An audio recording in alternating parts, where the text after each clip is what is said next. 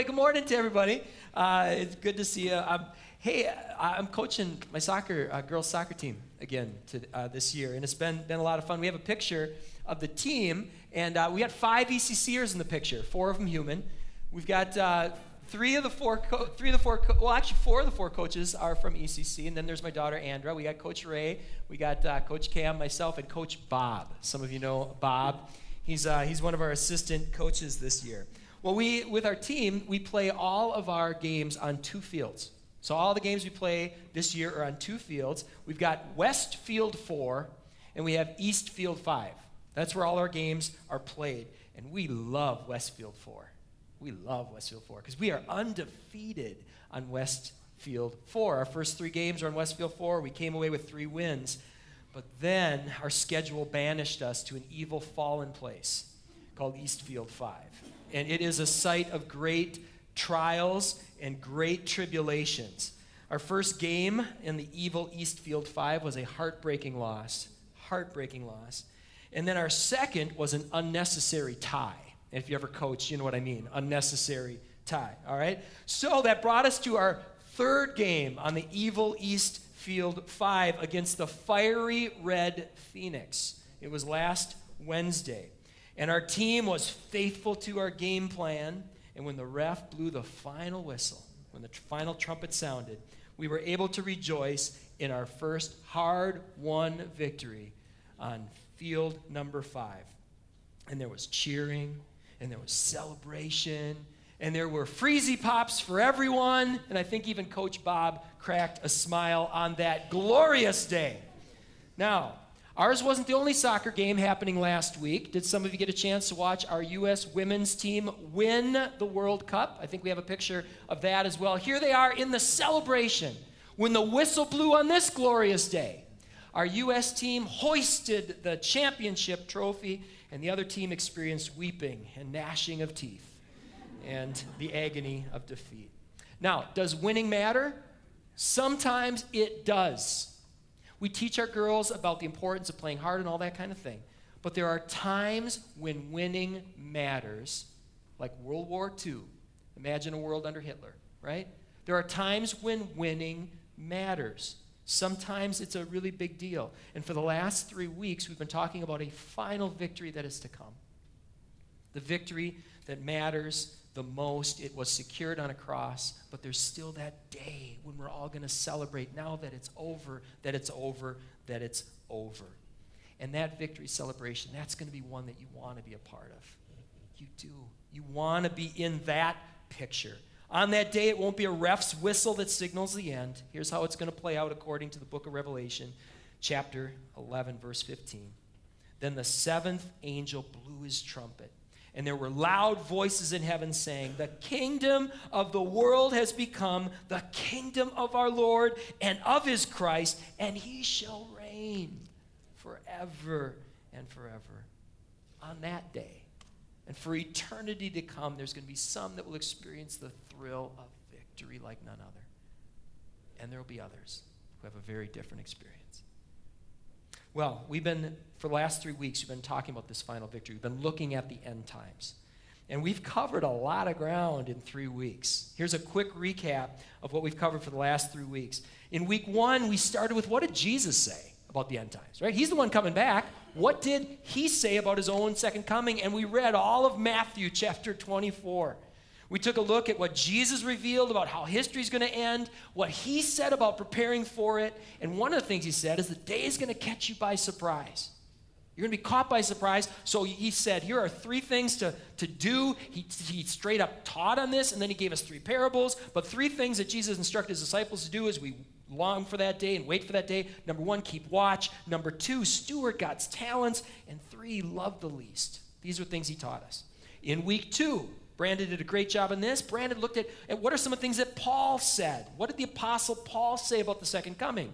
Well, we took a look at how Paul and the rest of the New Testament authors, they looked at this day as something to be excited about. It was a blessed hope, to use Paul's words. They believed that all the hardships that they faced would pale in comparison to the victory that awaited the faithful. And then last week, we explored what the scriptures say about an unholy alliance that's waging war against the kingdom of God. We took a look at deceptive antichrists that are already here, that uh, do a number of things, including denying that Jesus is the Christ, and two, minimizing the significance of sin. And then one of the things we also read is that in the last days, deceivers, uh, deceivers will come, and believers will be persecuted by them, as well as many are going to buy into the deception. And the scripture uses the word they're going to shipwreck their own faith, shipwreck or abandon their own faith. So there's that's what we've covered in the last three weeks, and we're going to continue that trend of trying to cover a lot of ground in a short period of time, because today we're going to look at the book of Revelation. We're going to spend a week looking at the book of Revelation. So if you have your Bibles, let's open up to the book of Revelation. If you don't have a Bible at home, we'd love to give you one free. We always keep a stack of Bibles at both of our entrances. We'd encourage you to grab one on your way out if you don't have a Bible at home. All right, let's look here as we start this look into Revelation. Let's look at what Revelation says about itself. In, in chapter 1, verse 1, there's a there's an introduction to, uh, to, to this book. And, uh, and here we go Revelation chapter 3, 1 through 3. Here's what it says about itself it says, This is a revelation from Jesus Christ, which God gave him to show his servants the events that must soon take place. He sent an angel to present this revelation to his servant, who?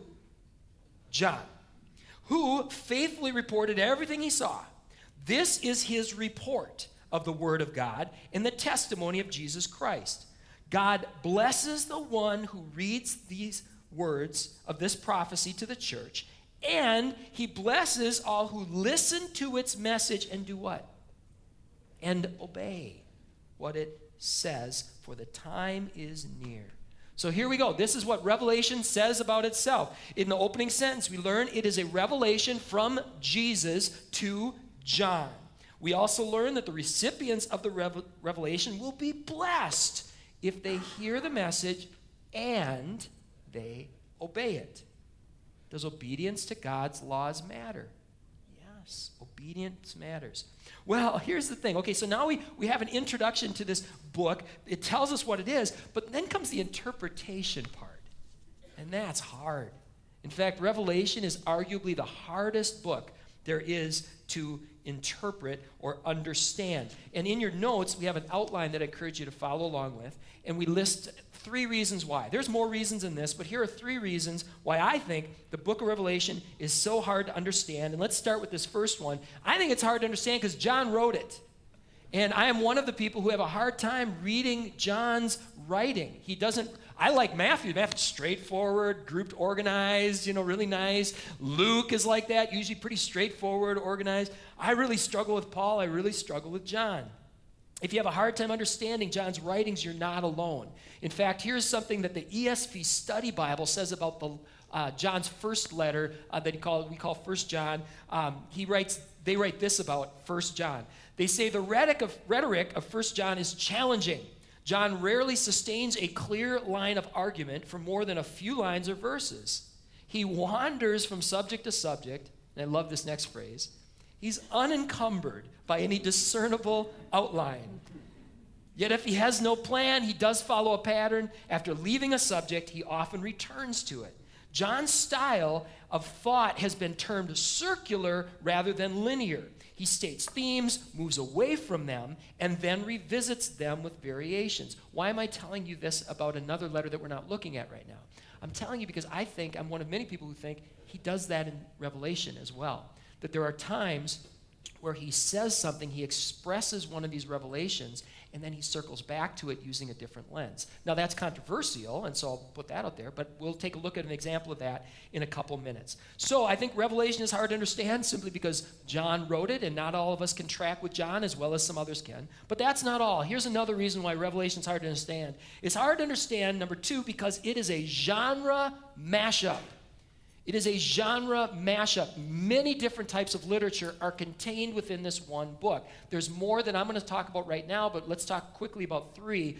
Revelation is a letter, it contains prophecy, and it's written in a form, an ancient form of literature called apocalyptic. Let's start with letter. Revelation is a letter. It is addressed to first century churches in seven cities of the Roman province of Asia, which we now know much of this region to be Turkey. All of these seven churches addressed there are in the western uh, side of Turkey. These churches were facing challenges that many churches are still facing today, such as false teaching and persecution and idolatry and immorality and spiritual complacency.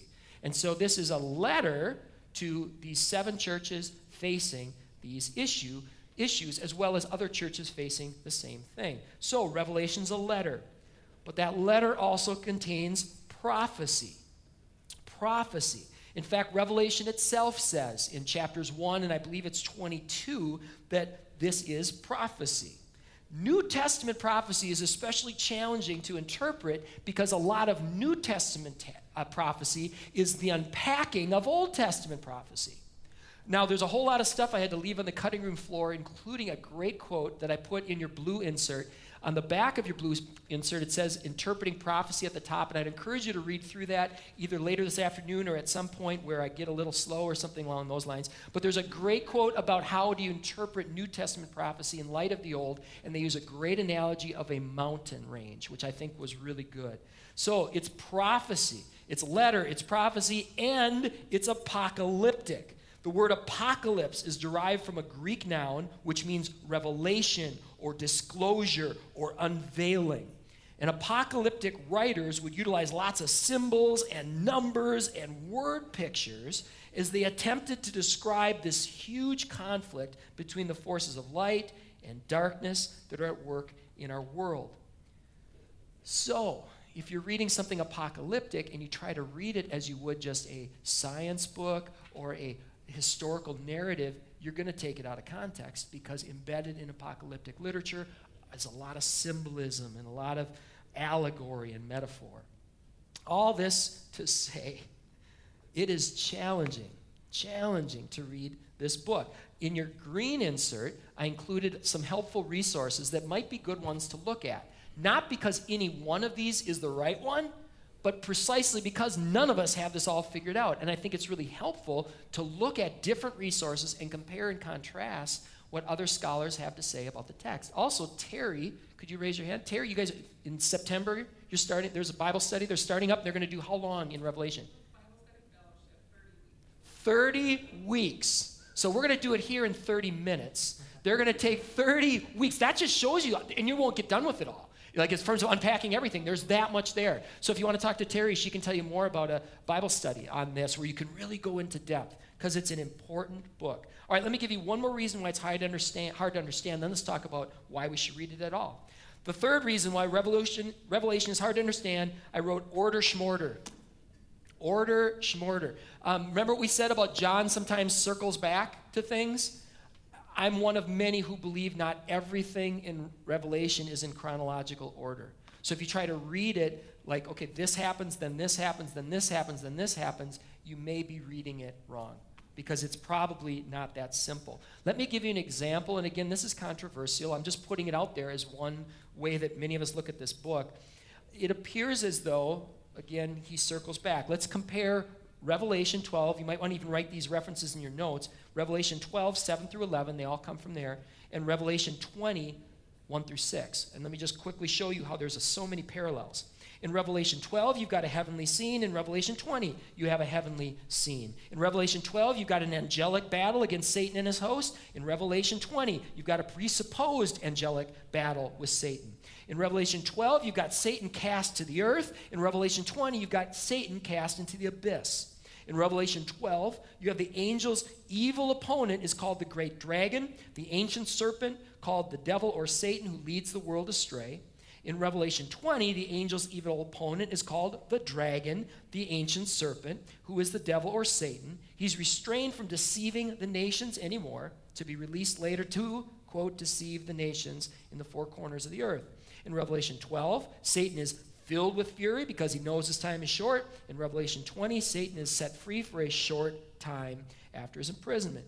In Revelation 12, Satan's fall is, results in the kingdom of God and his saints coming full, full force. And in Revelation 20, Satan's fall, you've got described resulting in the kingdom of Christ and his saints. One more, Revelation 12, the saints' kingship, based not only on the fall of Satan and Christ's victory, but also the saints' faithfulness, even unto death, holding out the word of their testimony. And then there's a description in Romans 20. We've got the saints' kingship based not only on the fall of Satan, but also their faithfulness even to death, because of the testimony of Jesus and because of the Word of God. So, you may have situations where you're reading something in Revelation and he could be looking at the same thing through a different lens. Again, that's controversial, but there's several people that see that. So, Revelation, challenging, challenging to interpret. Because some of what we read has already happened, some of it is happening, and some is yet to come. Some of what we read in Revelation is literal, some of what we read in Revelation is clearly symbolic. Some of what we read in Revelation, it is laid out in chronological order. Sometimes it appears not to be. And then you have the fact that many of Revelation's prophecies are connected to specific prophecies that occur, occur, in Daniel and Ezekiel and other places, and they're meant to be read in light of those earlier prophecies. So, one of the things, like I said earlier, I would encourage you to do is to take a look at how different people interpret this. If you listen to just one of them, you'll usually go, Yeah, that makes sense. It fits up with everything. And then you read another one and you go, Yeah, that makes sense. It fits up with everything. And as you start to read many of them, you start to go, Okay, here's the overlap, here's the disagreement, and all those things. One word of caution, though, that I want to give you as you compare and contrast. I want to urge you not to spend way too much time, or, or actually too much time at all, in all the debating of all of the non essentials. I really want to encourage you not to, to go down that path. Because if anything, if anything, Revelation teaches us that our time is short. Revelation teaches us that there is an adversary who would love nothing more than to have a whole lot of people getting really good at Bible trivia and living trivial lives. He would love that. To go back to our soccer analogy, because soccer analogies are just the best, aren't they, Scott? They're just the best, right? So go back to our soccer analogy. Imagine the World Cup was on the line, all right? World Cup is on the line, and the U.S. women's team is st- sitting, huddling up at their bench while the game is being played. And the U.S. women's world team, while the game is being played, the other team is scoring at will. They're saying, you know, are our away jerseys white with blue or blue with white? Let's talk about that. We don't want to be doing that, do we? With the book of Revelation, where we argue about non essentials and we're not engaged in the things that the scriptures talk about. Let's agree to disagree on non essentials. Let's focus on the fact that every minute is one minute closer to the return of Jesus Christ. Can we agree on that? All right, amen. That's what we should focus on. And with that, now let's turn a corner. We've been talking about why the book is hard to understand. Well, now let's talk about why read it at all then. If it's so hard to understand, if there's so much controversy, if there's so much disagreement, why would we read this book alone at all? So let's here's three reasons why I think it's worth reading. Number 1, through it John reveals unique canonized content. Let me define terms a little bit. This canonized word. Canon in this context refers to official authorized scripture. The book of Revelation is official authorized scripture. The people who were in the best position to vet all of these documents they went through the process and they said, This is the real deal. Were there other letters circulating in that day that didn't make it into the Bible? Yes. Were there different prophecies that were circulating in that day that didn't make it into the Bible? Yes. Were there other apocalyptic writings circulating in that day that didn't make it into the Bible? Yes. And there are good reasons why. And there's good reasons why Revelation did. This is official. This is scripture. This is canonized content. And some of what John reveals through it is, is unique to John. You're not going to find it anywhere else. If you have a red letter Bible, one that prints the quotes from Jesus in red, you'll find that there's a lot of Jesus quotes in Revelation. There's a lot of Jesus quotes in Revelation, including some that you won't find anywhere else. You'll also find symbols and numbers in there, like the beast in 666 or a thousand year period that we call the millennium, that you don't find in any other book. So there's certain things you're going to find in there that you're not going to find anywhere else, including some things that are said about Jesus that are, that are very vivid in Revelation. Here's one. Let's take a look at this Revelation chapter 19, verses 11 through 16. Revelation 19, 11 through 16 says this this is about Jesus. Then I saw heaven opened. Behold, a white horse. The one sitting on it is called faithful and true, and in righteousness he judges and makes war. His eyes are like a flame of fire, and on his head are many diadems, and he has a, a, name written that no one knows but himself. He is clothed in a robe dripped in blood, and the name by which he is called is the Word of God. And the armies of heaven, arrayed in fine linen, white and pure, were following him on white horses. And his mouth, from his mouth, comes a sharp sword with which to strike down the nations, and he will rule them with a rod of iron. He will tread on the winepress of the fury of the wrath of God Almighty. On his robe and on his thigh, he has a name written the King of Kings and the Lord of Lords. And this leads us into another reason why we should study the book of Revelation. Number two, John provides vivid descriptions of a judgment to come. And I think a lot of us need to hear this because there are people who grew up in churches where it was judgment all the time. And that's not a healthy thing. But growing up in a mainline church, never once did they talk about judgment. I don't remember a single message ever on judgment. Well, here's an example of something that, again, comes from Jesus himself um, this revelation in Revelation 6. Look what it says. And if you want to turn to this one, it's uh, Revelation chapter 6, verses 12 through 17. Then the Lamb opened the sixth seal. I looked, and behold, there was a great earthquake. And the sun became black as sackcloth, and the full moon became like blood. And the stars of the sky fell to the earth as the fig tree sheds its winter fruit when shaken by a gale. The sky vanished like a scroll that is being rolled up, and every mountain and island was removed from its place. Then the kings of the earth, and the great ones, and the generals, and the rich and the powerful, and everyone, slave and free, hid themselves in the caves and among the rocks of the mountains, calling to the mountains and rocks, Fall on us, hide us from the face of him who is seated on the throne, and from the wrath of the Lamb. For the great day of their wrath has come, and who can stand? Bible says that there are many false prophets and there are many false teachers who have come. It says that in a number of places. And one of the things that they do sometimes is they say, peace, peace, when there is no peace.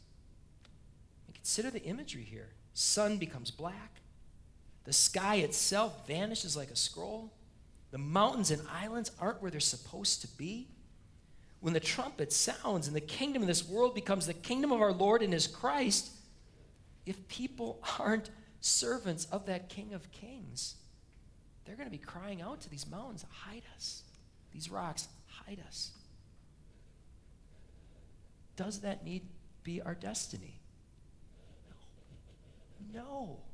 That's why the Bible, the gospel is called good news because it's not it's not the, the good news is look out judgment is coming.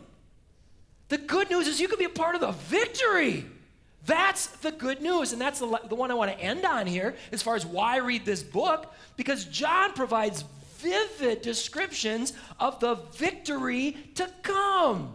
Can i get an amen? I'm amen. He does it's vivid like Paul, John held on to a blessed hope. And for me, it's really important to remember as I'm reading Revelation, John is last man standing here in a lot of ways. Paul had been killed, Peter had been killed. John's brother James, his fishing buddy, had been killed. At this, Matthew had been killed. All of the original disciples, except for John, were dead. And John was in exile. So, as John is writing about this blessed hope, he's writing from this place of it looking like he's losing. It looks like the dragon's winning. It looks like the beast is winning. It looks like the antichrists are winning. It looks like the false prophets are winning. It looks like the false teachers are winning. It looks like everyone's winning, and he's holding on to hope. So, this is rich. This is deep. And how could he do that? You know, how could John hold on to hope when it looks like he's losing? I'll tell you how he can hold on to hope. Because there were scriptures that spoke of a Messiah who would come. And did those scriptures prove true? Yes. Because John heard Jesus say, I will die and be raised again. And did Jesus die and rise again? Yes. So John was able to look at the scriptures when they talked about a day of the Lord that was coming when all would be as it should be. And he was able to say, The scriptures are true. I can hold on to this. And he was able to say, Jesus of Nazareth told me he's coming back. And if he could die, if he died and rose again, can I trust him? Yes. Yes. So if the scriptures say there's a day coming when Jesus comes back, and if Jesus himself said there's a day that's coming when I'm coming back, can he be trusted? Yes. And on that day, all of us who place our faith in this blessed hope, when that day comes that is revealed in the scriptures and promised by Jesus, we will experience the victory of all victories. Here's just one description, one of these vivid descriptions of what that day will be like. And it's one that I've quoted at pretty much every funeral I've ever had to officiate. This blessed hope. Then I saw a new heaven and a new earth. For the first heaven and the first earth had passed away, and the sea was no more. And I saw a holy city, a new Jerusalem coming down from heaven, from God, prepared as a bride adorned for her husband. And I heard a loud voice from the throne saying, Behold, the dwelling place of God is with man, and he will dwell with them, and they will be his people, and God himself will be with them as their God. He will wipe every tear from their eyes, and death shall be no more.